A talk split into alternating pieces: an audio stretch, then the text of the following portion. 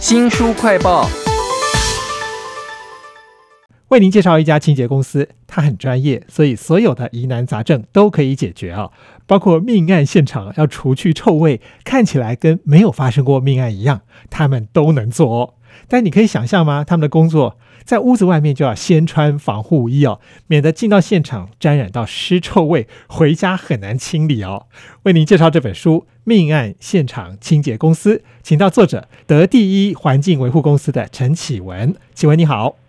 主持人好，各位听众朋友，大家好。我看了这本书才知道，这个清理命案现场有好多的麻烦事哈。比如说那种烧炭的话，整个空气当中会有一种类似像烤肉，但是没有那么好闻的那个味道，而且很难除去。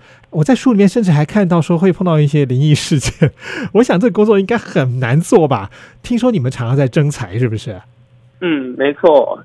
像我现在已经没有在用网络征财，因为我后来发现。十个网路来的，大概十个都不行。对，那后来就是转为从一些殡葬业的客户底下挑选人才，或者是有在从事这方面行业、已经有足够心理准备的人。通常他们待不久是什么原因啊？像刚刚提到的防护衣，不只是为了防止尸臭味，包含就是保护我们自身的安全。那像是人。往生之后，其实细菌会随着腐化的程度分解出来。对，那穿那个防护衣其实非常的闷热，你要能承受住那一些遗体残留的组织啊，或者是蚊虫啊、蛆啊的压力，所以种种困难会导致他们。无法承受这样。其实还有一个就是碰到灵异状况啊，稍后我们再来介绍这个精彩的故事啊。这本书叫做《命案现场清洁公司》哈。其实，在书里面有很多张小小的黑白的照片。那既然要放照片，干嘛这么小张又黑白的呢？但是我仔细一看，才发现说，哎，是一个肥宅他的那个卧室哈，地板上有一块布，看起来整个都一团黑黑的，就让我有很多的联想。哎，你们在放照片的时候，是不是有刻意挑选过啊？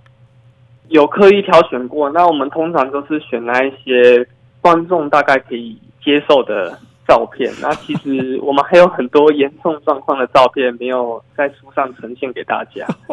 我想照片当然是比不上你们在现场看到的状况更恶心吧？有没有哪一个现场，譬如说刚刚讲烧炭那个现场，会看到什么，会感受到什么呢？嗯，烧炭的现场，通常你一进去，如果它烧炭的时间久的话，一进去会先闻到。浓厚的煤炭味，然后你可以看到屋子里其实都会染上一层薄薄的像油墨的粉尘。哇！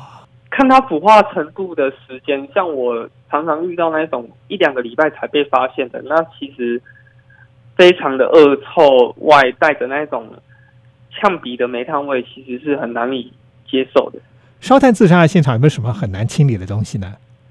嗯，最难清理的大概就是它摆摆放炭的那个地方，通常像是摆在瓷砖上啊，或者是地板上，因为长时间的燃烧会造成那种熏黑跟氧化的状况。那随着它湿臭味或湿水流到那个部分的话，其实渗透的会比较快速。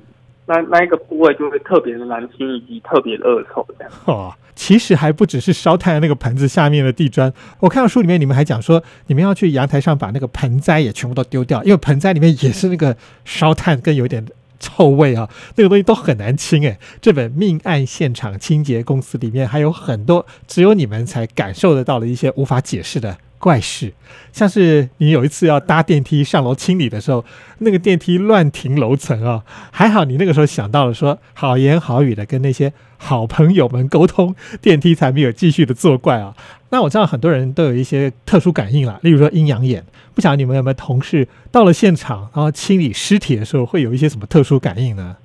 嗯，我们有一位同事，他体质就是特别的敏感。那有一次我们到高雄一个案件的时候。他在清理亡者的房间，他发现抽屉拉开，竟然有绑着尼龙绳的头发。那旁边还有一些拜拜用的金纸啊，以及香炉。那感觉起来就是那一位亡者似乎是在拜一些我们俗称不干净的东西。哇，那那位同仁早上状况都还是正常，那到下午的时候，我们就发现他开始两眼有点恍惚。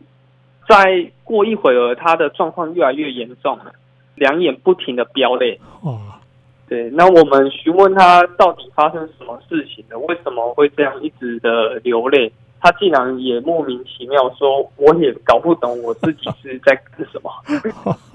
哇，这样的感应，难怪你们的很多工作同仁都留不久哈。但是有人留得很久吧？那那种人有没有什么特质呢？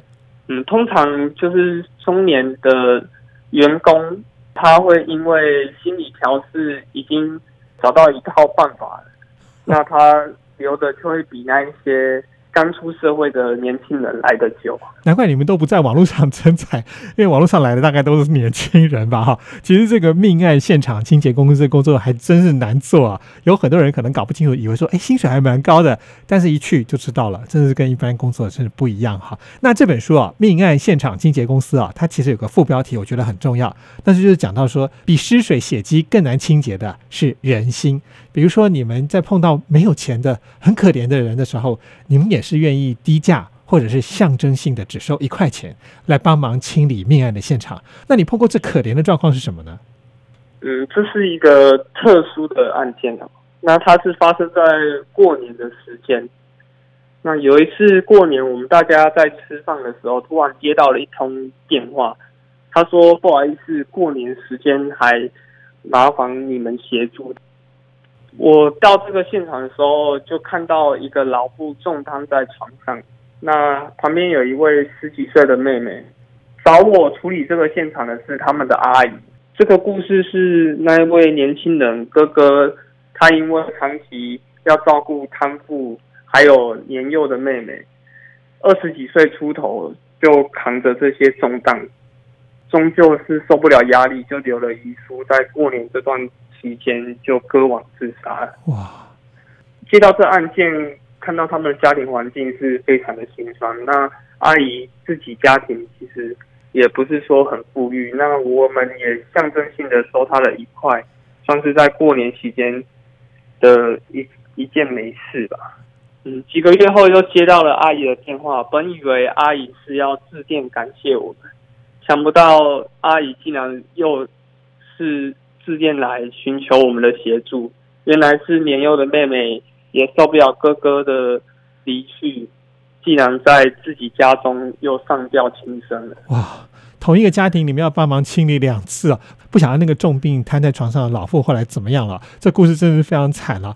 在这本命案现场清洁公司里头，我还看到了有一些委托你清理命案现场的案子，你是会拒绝的。有钱可以赚，为什么你会拒绝呢？嗯，大部分都是检警、香验完来找我们，但是我们不会主动去要求他提供证明。像是有一些打过来的家属，他可能是说独居老人可能自然往生这样，那我们其实接到这种是不会起太大的疑心。那像是有一些比较奇异的电话打过来，既然是问我们说我们有没有。能力能听到见识小组能辨识不出来，他是做了案，然后想要请你们来灭机，是不是？对对对，那这一听就是很奇怪，像这种我们就会强制他要提供那个死亡证明，我们才会去。服务他这样哇！我想你们这个命案现场清洁公司碰到的怪事还真多啊！甚至我还看到书里面你讲到有一段是在地下的酒窖里头，太太死了，那先生要你们帮忙清理的时候，你们发现那个太太的伤口好像太大了，所以你们。只看了照片就先拒绝哦，也没有到现场去处理哦。我想这本命案现场清洁公司里头有太多的故事，都值得大家去好好的仔细看一看，也许可以让我们更坦然的面对死亡啊。今天非常谢谢德第一环境维护公司的负责人陈启文先生来为我们介绍他所写的命案现场清洁公司，谢谢您，谢谢听众朋友。如果想要重复的收听我们的节目，或者说您只听到了一半，想要补足的话呢，我们在脸书、YouTube、Spotify。Podcast 都有新书快报，欢迎您下载 APP 订阅频道。我是周翔，下次再会。